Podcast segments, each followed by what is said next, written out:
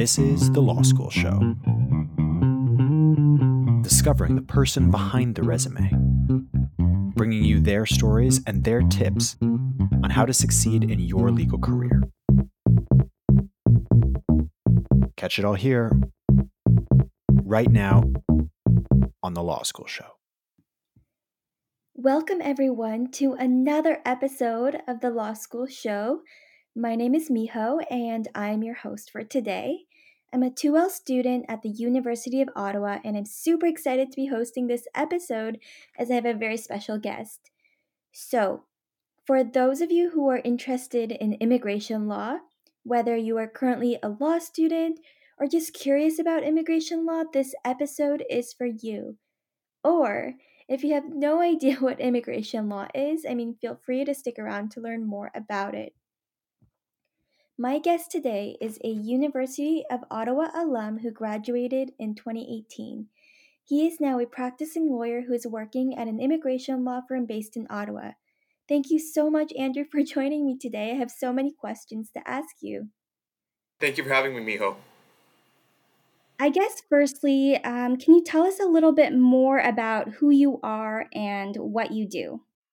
Yeah, so as you mentioned, I'm an immigration and refugee lawyer here in Ottawa, and I'm practicing with a firm known as Jerami Law PC here in Ottawa. Um, and as an immigration and refugee lawyer, that's uh, that's all I practice. It's immigration and refugee law all day, every day.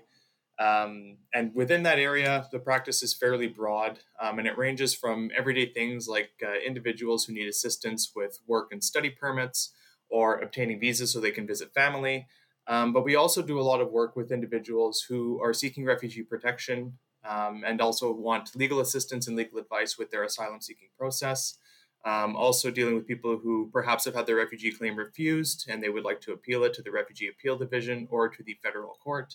Um, and we also deal as well with uh, people who aren't seeking to flee persecution, but also would face at the same time um, hardship um, upon their return to their country of origin through uh, what are known as permanent residence applications on humanitarian and compassionate grounds.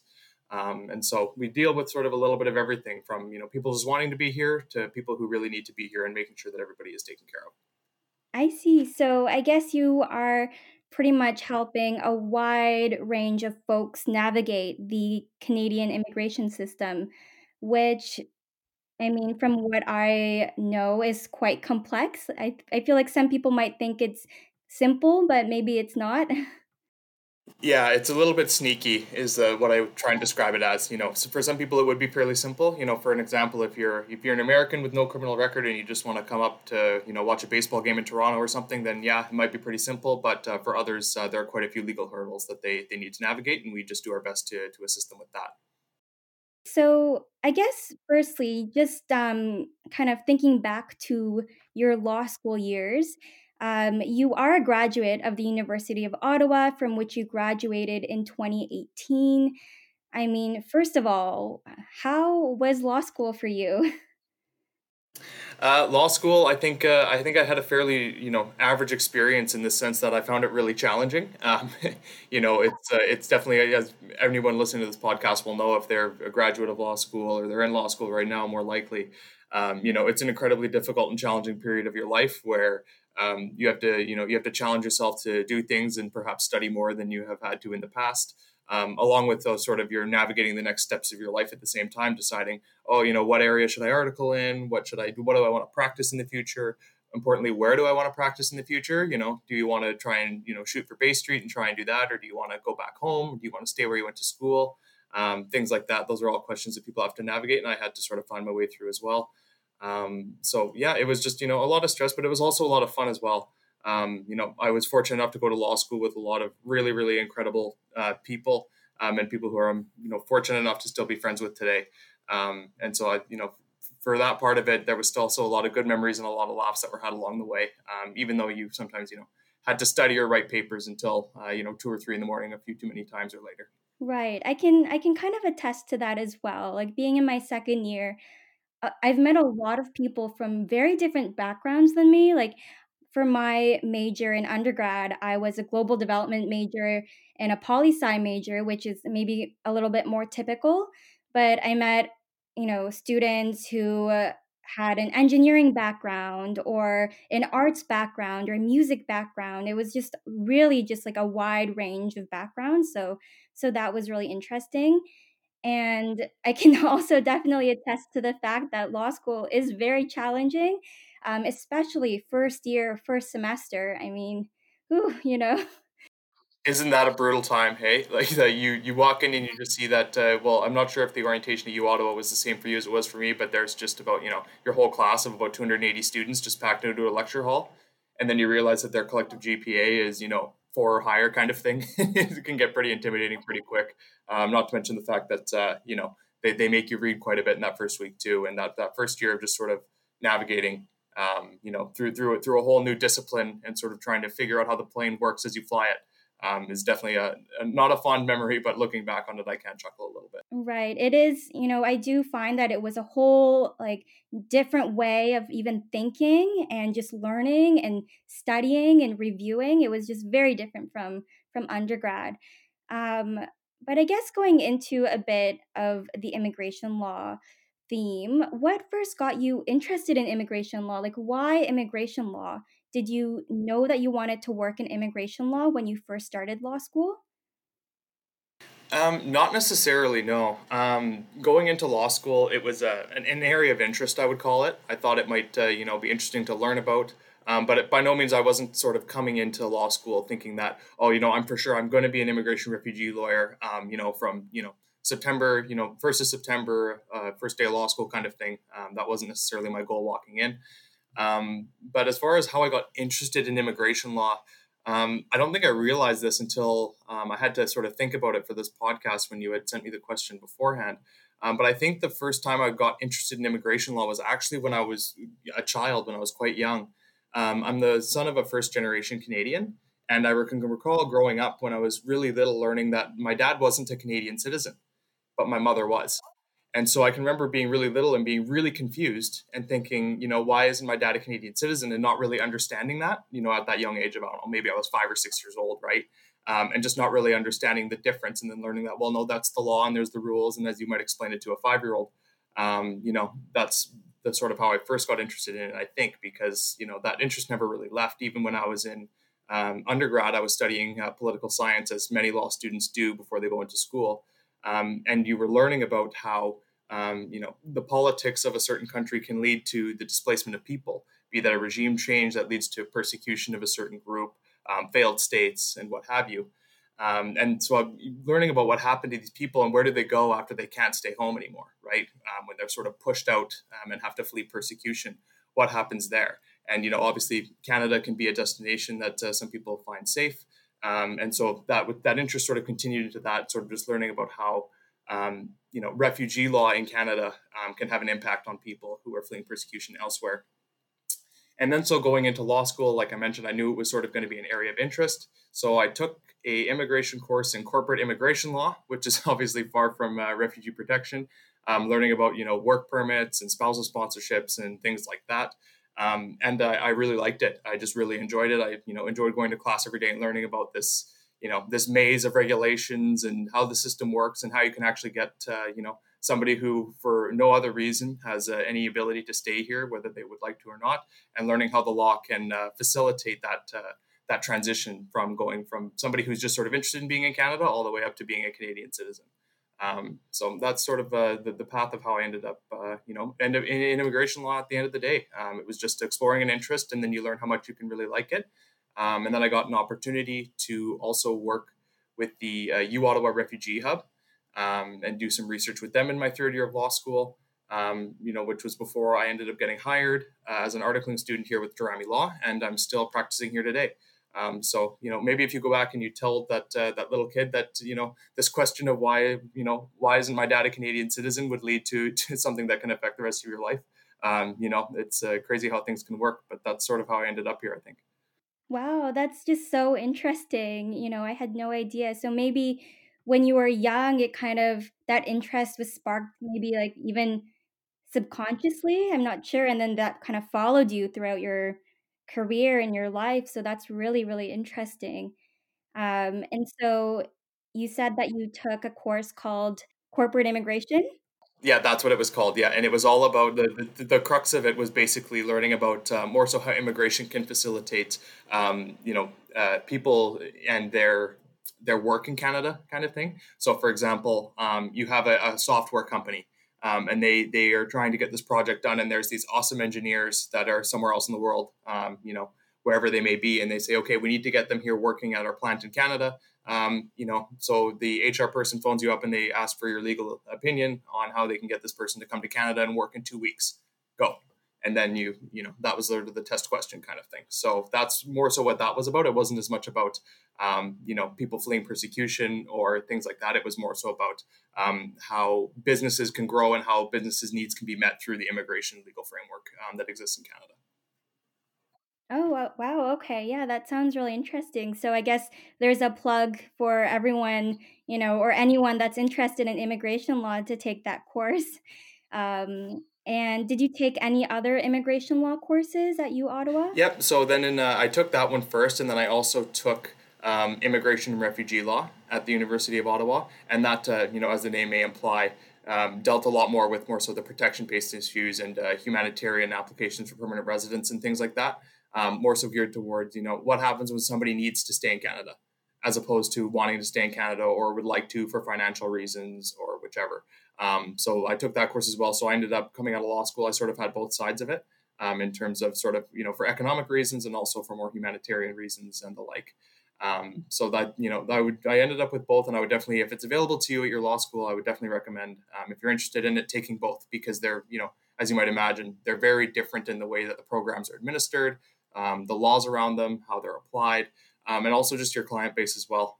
You know, you're going to be dealing with different people um, who have different needs, and so I think if you're going into immigration law, you would want to have a background in both, if it's at all possible, kind of thing. Mm-hmm. That definitely makes sense. And I guess my next question is what advice do you have for students who are currently in law school who are interested in pursuing a career in immigration law I mean, I guess you did mention um, taking, you know, those two courses in immigration law, but do you have any perhaps other advice?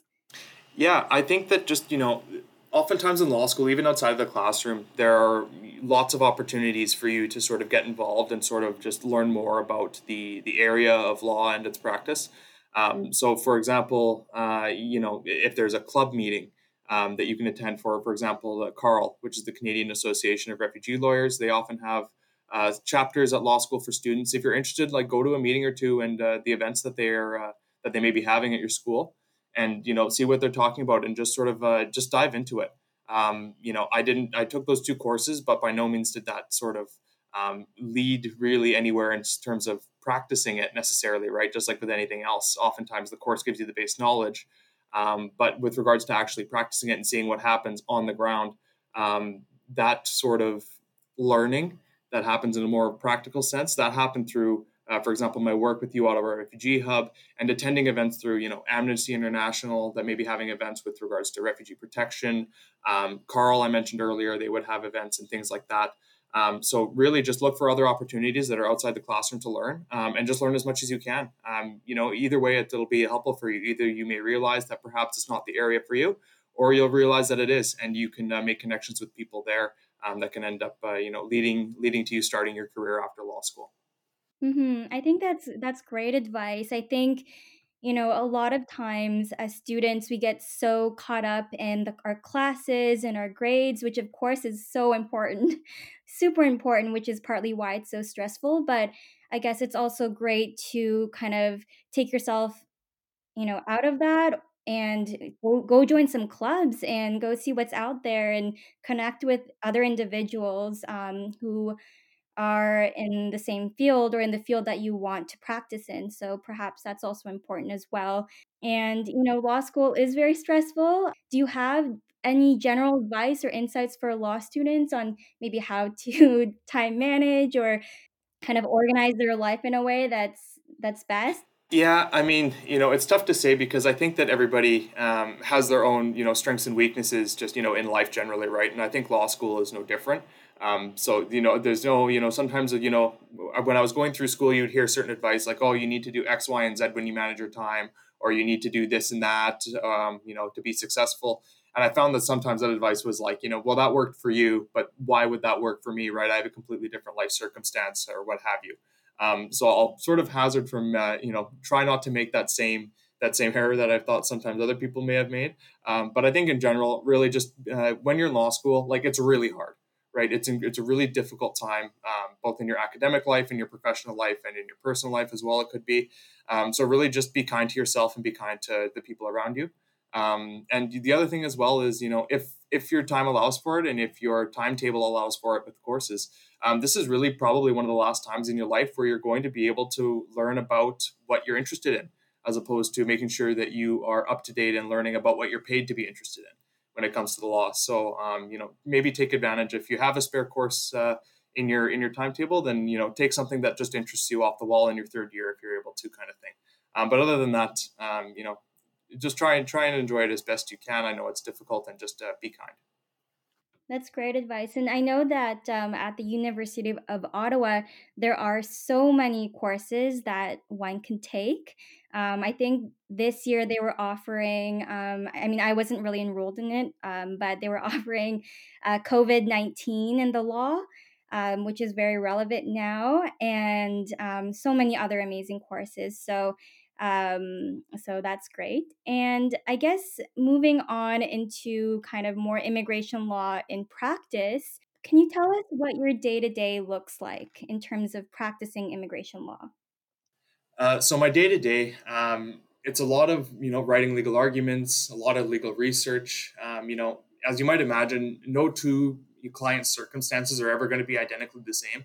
So you're never going to be able to sort of copy paste or um, you know, use one framework, you know, in between each client specifically, right? It's not like other areas of law where this is a tenant contract and you're basically just plugging the holes. Um, every client's going to have a specific factor or circumstances that are going to sort of change how the law is going to apply them specifically. So a lot of the time is spent just sort of making sure that uh, your legal research is done and that you have um, the best strategy for each client. Um, you know, a lot of it as well is just sort of corresponding with your client um, immigration law and its practice is an incredibly sort of people focused industry and very client focused. Um, and so a lot of time is just spent making sure you're corresponding with your client, you know, making sure that they're aware of what's going on with their application, um, giving them feedback on the evidence that they've been able to provide, um, you know, and just making sure that they're, they're part of the process too. Um, you know, a lot of times it's a very frightening process for people. Um, it's certainly very stressful for the clients. So I find that making sure that you're, you're, you're on the same page as they are and making sure that they just don't feel like they've handed you their you know handed you their file and their money and sort of off you went and they you know they're they're just going to be more stressed out um, perhaps if you just sort of you know don't keep them involved in the process um, and ensure that they they're uh, they're aware of what's happening. So um, a lot of that uh, you know is just sort of making sure that your client is uh, kept apprised of things and that's a big part of my day as well is just sort of corresponding with my clients because they're people too at the end of the day um, and you you need to make sure that they're taken care of in uh, more ways than just making sure that their their immigration matter is uh, is cared for. You need to make sure that you're managing the person as well, and uh, keeping them keeping them informed when they need to be. Um, I think is a big part of that. Mm-hmm.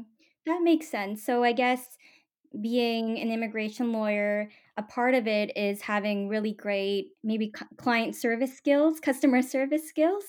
Yeah, I think in a lot of areas of law, um, you know, customer service skills are, are something that are very transferable. Like for myself, I grew up working customer service jobs throughout school, right? When I was, you know, high school, undergrad, and, uh, you know, through law school, summers kind of thing was all customer service.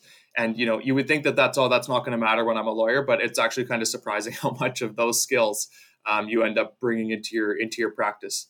Um, you know, at the end of the day, you know, it's still, you know, just person relations, right?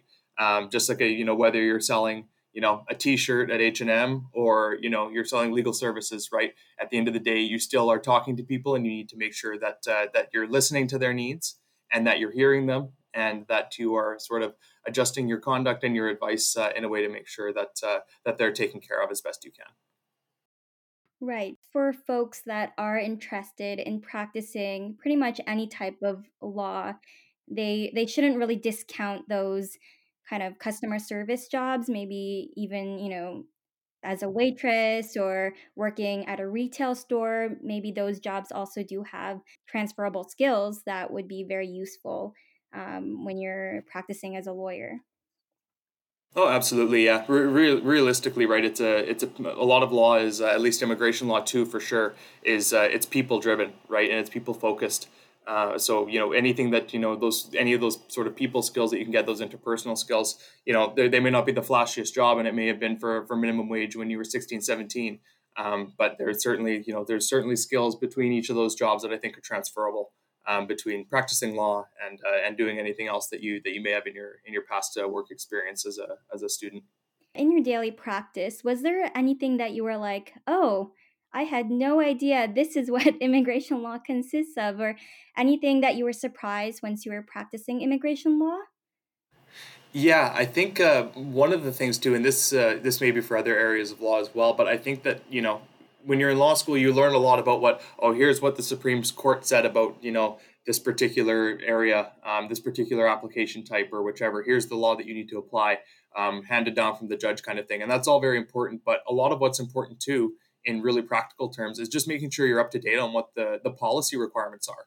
Um, for example, you know, you can have all the best jurisprudence in your written arguments for your H&C application, but if you didn't pay attention to the fine print on the, you know, document checklist that IRCC gives and you didn't submit the right passport photos, um, and then that application gets sent back because you missed uh, you missed something like that. That isn't really taught in law school, but that a policy and those types of sort of non-legislative requirements are a big part of my day and making sure that uh, those details are ironed out um, and make making sure that that part of it is taken care of. Um, so you know you need to know what it's what Kantha uh, says from the Supreme Court, but you also need to make sure that uh, that the the finer points of the form answers and things like that are also taken care of, um, because all those fancy arguments are, are, are great and they're very helpful and supportive. Um, but if you don't have some of those minor details, sometimes they can be undermined. Mm, so it seems like immigration law. There's a lot of different sources of immigration law, and so you kind of as a lawyer i guess you have to be diligent and keep up to date on all of these sources not just major supreme court decisions yeah, most definitely. So, for example, you have legislation, which is the Immigration Refugee Protection Act, um, as well as the regulations made under that uh, that provision and that uh, that legislation. Um, and then you also have, of course, jurisprudence, like we just spoke talked about before, that law students will all be familiar with how that works. Um, but then you also have, for example, um, the Minister of Immigration, Refugees, and Citizenship in Canada also has a lot of authority to sort of um, uh, make law through policy, um, through their ministerial instructions. So, for example, um, through economic immigration, where somebody is trying to come to Canada um, on the basis of their skilled work experience, for example, which is known as uh, Express Entry, is the name of the program for those interested. how those sort of that lottery is sort of drawn is through a ministerial instruction. It's not anything that's necessarily you know handed down and they need to do a vote in parliament every time. Um, it's just sort of handed down by the minister, um, and that's one way that uh, the minister's sort of discretion can influence immigration law.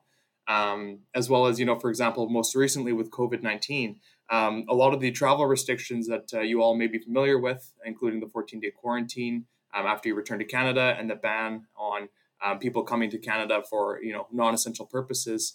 Um, that has come down through an order in council, which again is just handed down by the cabinet. Um, so it's not necessarily something that you know all the parties had to get together and vote on. It was just an emergency measure that was implemented by by the minister. Um, so there's a, definitely, like you mentioned, a lot of areas where um, a lot of sources, I should say, um, where the law can come from in immigration law, and you just need to make sure that you have uh, have everything sorted out as best you can um, when you're practicing in this area. Okay, great. And I am taking the immigration and refugee law course this semester Oh, good. uh, with Professor Jamie Liew. Yes. And um, one thing that I'm learning is that there's a lot of discretion um, within immigration law. And by that, I mean like border officials have a certain amount of discretion, I think, and ministers have a certain amount of discretion, I think. And so, how does that play when you are you know, preparing case for a client, let's say? Well, I think that you know, at least when it comes to my practice, you know, the discretion that a that a particular decision maker may be given, um, you just try and use that discretion to your advantage. Um, so that's where your you know, as a lawyer, your role as an advocate can really come in handy. Um, and you can you can use that as an opportunity. So you know, on the on one side of it, you think, okay, well, it's not, it's really uncertain. There's a lot of discretion here. Um, the officer can sort of decide what they need to but the opportunity that presents itself with that is they have the discretion for me to persuade them as well. Um, so you can make sure that you have strong evidence um, that your client can provide, and you make sure you advise on that. Um, if there's any evidence that you're allowed to provide as well in terms of um, you know having research um, that's presented. So, for example, for a refugee claim, it's quite common that we'll go and find uh, independent news articles that may speak to the country conditions in a particular country um, and how how the persecution of a particular group has been documented in the news and present that. Um, as well as you know doing your you know your legal research right? Going into going into CanLII and finding the recent uh, federal court decisions um, for you know if you have a refugee claim from a particular country and a particular social group is a is a, you know is the the nexus of persecution is with that particular social group. And you can find a case in CanLII um, when you're doing your research that speaks to that particular issue then you want to make sure that you find that and you provide that to um, the immigration refugee board member um, for their for their consideration. So you can use that discretion there again to their advantage and just sort of, sort of showing them that your discretion is going to fall one way or the other. Here's why it needs to fall this way. Um, and that uh, that way, of course, is the way that uh, you know keeps your client in the country or otherwise meets their immigration objective. Right. Okay. Yeah, that makes sense. And I guess so. You can you kind of use that discretion to your advantage, and you have to really bring out your persuasive skills, I guess. Yeah, for sure. Like another example too is with like uh, humanitarian and compassionate grounds applications. Uh, typically, those are you know useful and where they're most employed is for people who otherwise don't have a clear route to permanent residence in Canada right? You know, they don't meet the express entry qualification. They're not married to a Canadian, so they can't do a spousal, uh, things like that, right? So there's a lot of discretion there. So, you know, in that case, right, they don't meet any of the other criteria that could otherwise get them to Canada, but we can use that discretion to our advantage again and uh, ask an officer to uh, allow them to stay in Canada as permanent residents on these humanitarian and compassionate grounds. Um, so that's just a, you know another area where where there's opportunity in that discretion as well. Mm-hmm. Interesting. And um, so we have mentioned COVID 19. So, right now, as we are recording this episode, we are in the middle of the pandemic. Um, it's bad. At least where I am, uh, cases are rising again. I think we're in wave two, and the pandemic has pretty much affected every sector. And you did touch upon a little bit about how COVID 19 has affected immigration lawyers, but how has it affected the way that you deal with clients? Yeah, so at least for our practice here, um, we had to, you know, as a lot of you know businesses had to, we had to close our offices. Um, you know, once once we got the order from the from the provincial government to, to close up, we we of course followed, um, and we ended up having to work from home. So uh, it, it felt like within the span of three days or so, I went from working downtown in Ottawa here to uh, having to work at my kitchen table, um, and so that transition was obviously you know uh, something that that took some time to getting used to. Um, but you know, we all, as everybody else in society did, uh, we we just sort of had to adjust on the fly, and uh, we did our best. Um, in terms of how it affects the practice of immigration law, um, the thing is that the advice doesn't really change, obviously, right? But the law did. So, for example, I mentioned earlier the uh, orders in council that the minister has uh, has been imposing uh, since the middle of March um, regarding travel travel restrictions about who and who can and can't come to Canada, um, regardless of whether they have a visa to come here or not. Um, those have been updated, you know, usually about every month. And so, you know, keeping up with that is sort of part of your part of your routine at this point. And so that's changed where we normally uh, didn't have to have to focus on that, um, obviously. Um, the other thing as well that's changed is we used to rely on in-person meetings quite a bit. Um, on, in a more practical sense, just because it's, we find it's a lot easier to communicate with our clients uh, through an in-person meeting. Um, but that obviously is, isn't safe and isn't possible anymore. So uh, we all had to get very adept and uh, quick at learning uh, how Zoom works and how how we can how, how, we can use the technology to sort of bridge that bridge that communication gap uh, between ourselves and our clients to make sure that their you know their needs are still taken care of and that uh, you know they can still be assured that things are things are going to be progressing despite the fact that uh, a lot of the world had had to, had had to stop. Our clients usually are they good with Zoom? Like are are they comfortable with Zoom? Would you say more so than in person or I mean, do you yourself prefer in person versus Zoom or? Yeah, I think, you know, broadly speaking, clients have been pretty good about the adjustment too. Um, I think everyone sort of has this sort of collective understanding that it might not be anybody's favorite way of communicating and having a meeting, but, um, you know, uh, life has thrown society and the world at large uh, quite a curveball here with the pandemic, and we all just sort of need to adjust. Um, and so most of my clients have been fairly receptive to using Zoom and have, uh, you know, with a couple minor, you know, stumbles along the way, perhaps, but they've, you know, we found a way through it to make sure that we can uh, continue to, to do the work we need to. Um, but for myself, I think that, you know, uh, an in-person meeting, there's nothing that really replaces that, right? Um, you know, there's a lot of you know nonverbal communication between you and your client um, that doesn't really occur through a Zoom, uh, just because you miss a lot of that body language.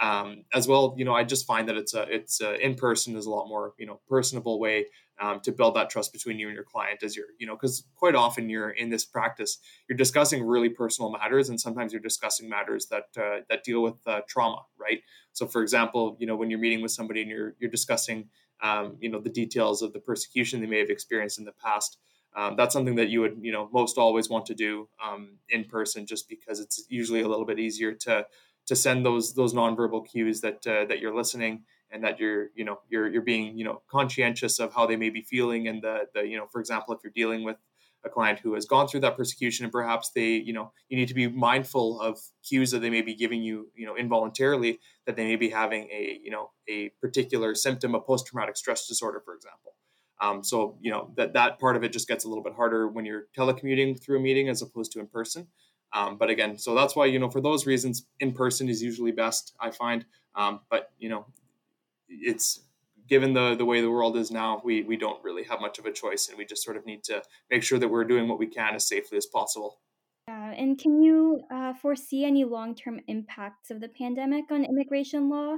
Yeah, I think that you know now that everyone's gotten you know more or less comfortable with the use of uh, you know video conferencing technology, I think we'll see it used a little bit more often um, just for the, the the simplicity of it for for some clients, right? It's a lot easier to sort of turn on your laptop and talk to your lawyer for 20 minutes as opposed to perhaps uh, driving in, you know, half an hour through traffic in Ottawa here to meet with your client for half an hour and then drive back, right? So it's just a lot more convenient. So I think we may see that on the practical side of things.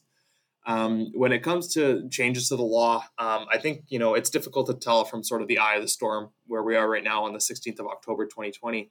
Um, but I think one of the things that we'll see needing to change a little bit is um, for those listening who may not be aware, um, right now at the Canadian border with the United States, um, typically people in the past, if you needed to claim refugee protection, most of the time you could come to that border if you happen to be in the United States, um, and subject to some exceptions, you would be able to make a claim for refugee protection at the United at the United States border with Canada. Now, the vast majority of would be refugee claimants are not able to do that. Um, and so, for the past seven months or so, since that order in council was imposed, um, you have a lot of people who perhaps are in the United States and are fearful of being deported because of, uh, you know, for example, the effects of ICE and the mandates that have been handed down by President Trump and his cabinet. Um, there's a situation now where you have all these people who, in you know, for the last seven months, would have otherwise come to Canada and claimed refugee protection um, and haven't been able to.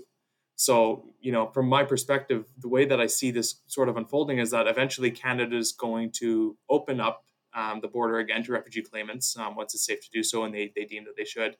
Um, but the thing is that the, the steady flow of refugees at the American border to Canada um, that existed before um, I don't think it's going to be steady after that fact because um, just because we've sort of gotten rid of the ability for people to claim refugee protection at the American border doesn't mean that that need for people to claim refugee protection at the border stopped. It, it, it, there's no way it has, right?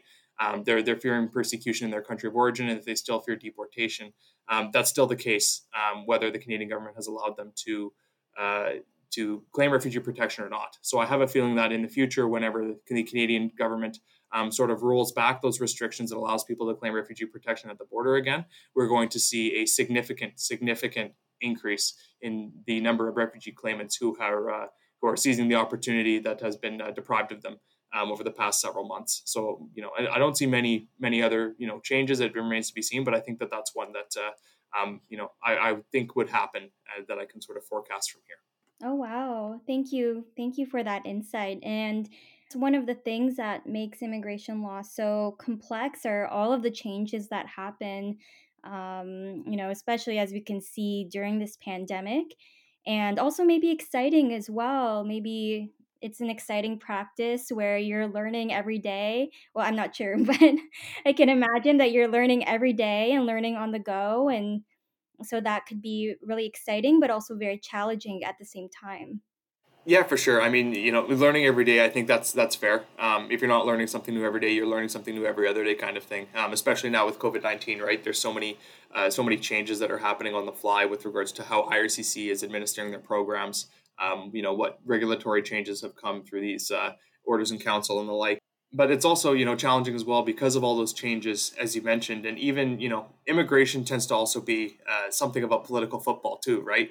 Where uh, you know if you go back in in history you know in recent history you had you know a series of immigration changes that were uh, implemented into law by the former Harper administration here in Canada, and then you know there were further changes that were uh, in, implemented, and some of them uh, those Harper era changes to the law were reversed by the Trudeau administration, and there were other rules that were implemented and things of that nature. So um, you know I think if you go into immigration law, you can expect that. Uh, every time there's a government turnover, you can reasonably expect that uh, there's going to be some changes to the immigration law um, as well. With that, that can be fairly fairly drastic. Um, so you know, it, it's definitely not one uh, not an area of law that you would end up bored in very quickly. I don't think. Right. So all those future immigration lawyers out there, you can definitely look forward to that. Um, you know, an exciting kind of career that you have to keep up to date every day and um, keep up to date with the changes every day. That's pretty much all the questions I had. But thank you so much, Andrew, for uh, sharing all of your wonderful insights into the world of immigration law. Uh, it's been amazing talking with you. Oh no, thank you for having me, Miho. Um, and I hope uh, I hope people are uh, enjoyed enjoyed listening, and I hope that uh, if they're interested in immigration law, that they're able to uh, to to continue exploring that interest because uh, it really is a fascinating area of law to practice. Um, and I, I truly enjoy it. It's truly really a rewarding area. So if you are interested, I encourage anyone listening to uh, to explore that interest. Thank you. And yes, for all of the listeners out there, I hope you learned something new. And I guess stay safe, stay healthy, and stay tuned for the next episode. You've just been listening to The Law School Show. You can find more episodes on Apple Podcasts, Stitcher, and now on Spotify, or on our website at thelawschoolshow.com. If you liked what you heard, like us again on Facebook or follow us on Twitter for the latest updates. Human stories, new legal topics, and career advancing advice right to your earbuds. Catch it all here. Next time on The Law School Show.